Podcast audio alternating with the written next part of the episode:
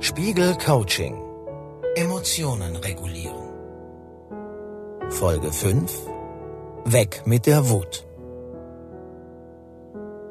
Emotionen zuzulassen ist meistens gut für die Psyche. So haben Studien gezeigt, dass Weinen einen kathartischen, reinigenden Effekt hat. Allerdings kommt es hier auch auf die Umstände an. Wer weint und dabei Trost erlebt, dem geht es nach dem Weinen besser. Es hilft auch, wenn die Situation, über die man traurig ist, gelöst wird oder wenn man das Ereignis anders und besser versteht. Hingegen bleibt die Erlösung aus, wenn man sein Weinen immer wieder unterdrückt oder sich sogar dafür schämt. Wut spüren zu können ist wichtig. Wut exzessiv auszuagieren gilt als kontraproduktiv. Ebenso ist es nicht wünschenswert, sich von seiner Wut überrollen zu lassen. Bei Kindern, die ihrer Aggression und ihren Stimmungen ausgeliefert sind, spricht man heute von einer affektiven Dysregulation. Diese Kinder flippen plötzlich aus, ohne dass das Ausmaß ihrer Wut für Außenstehende in einem angemessenen Verhältnis zum Anlass steht. Der richtige Weg, die Emotionsregulation zu lernen, führt für diese Kinder nicht über Sanktionen. Denn das Kind weiß ja, dass seine Wut aus dem Ruder gelaufen ist und fühlt sich deshalb als Versager. Bei Kindern, die unter einer affektiven Dysregulation leiden, hilft Trost und Verständnis. Zu einem kompetenten Umgang mit Emotionen gehört also auch die Fähigkeit, diese zumindest zum Teil regulieren zu können. In dieser Folge des Coachings lernen Sie zwei gut umsetzbare Mechanismen kennen, mit denen Sie beispielsweise ausufernde und ausdauernde Wut herunterfahren können. Der Psychotherapeut Andreas Knuf, der dieses Coaching entwickelt hat, ist der Ansicht, dass jeder Emotionsregulation zunächst eine kurze Wahrnehmung und Anerkennung dieses Gefühls vorausgehen sollte. Wenn man schon beim ersten Anzeichen eines unangenehmen Gefühls gegenreguliert, ist das jedenfalls nicht konstruktiv, sagt Knuf. Erst wenn schwer auszuhaltende Stimmungen, wie etwa Trauer, sehr lange anhalten, oder wenn man befürchtet, dass eine Wut eskalieren könnte, sollte man auf Regulationen zurückgreifen. Übung 1 Neubewertung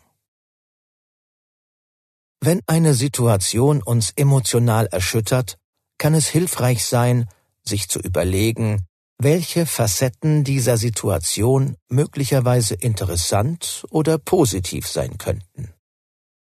Dabei geht es nicht um Schönfärberei, sondern darum, einen neuen, anderen Zugang zu den Tatbeständen zu bekommen.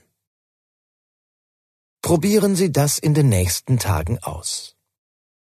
Entscheiden Sie sich für eine Empfindung, die Ihnen vertraut ist, die Sie also häufig erleben.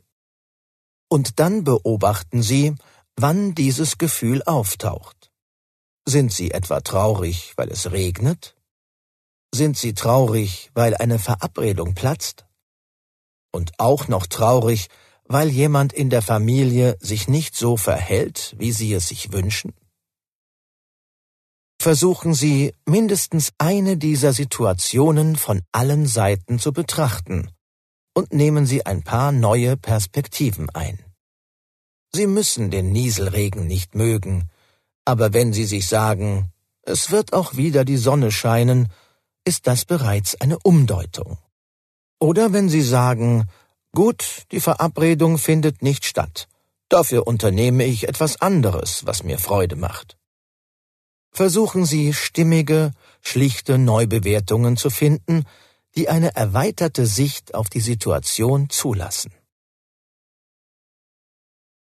Übung 2 Alternativen finden. Gleich hören Sie eine Liste von Aktivitäten, auf die Sie zurückgreifen können, wenn Sie längere Zeit in einer negativen Stimmung sind und sich aus dieser befreien wollen. Spazieren gehen. Kinobesuch. Sich etwas Schönes zu essen machen.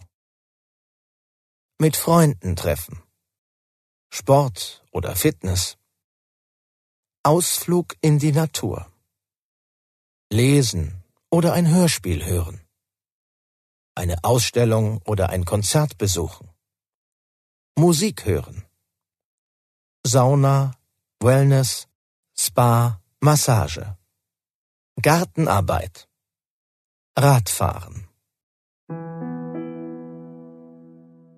Setzen Sie in den nächsten Tagen eine dieser Aktivitäten anlasslos oder auch als leichte Beruhigung gegen Wut, Stress oder Angst ein.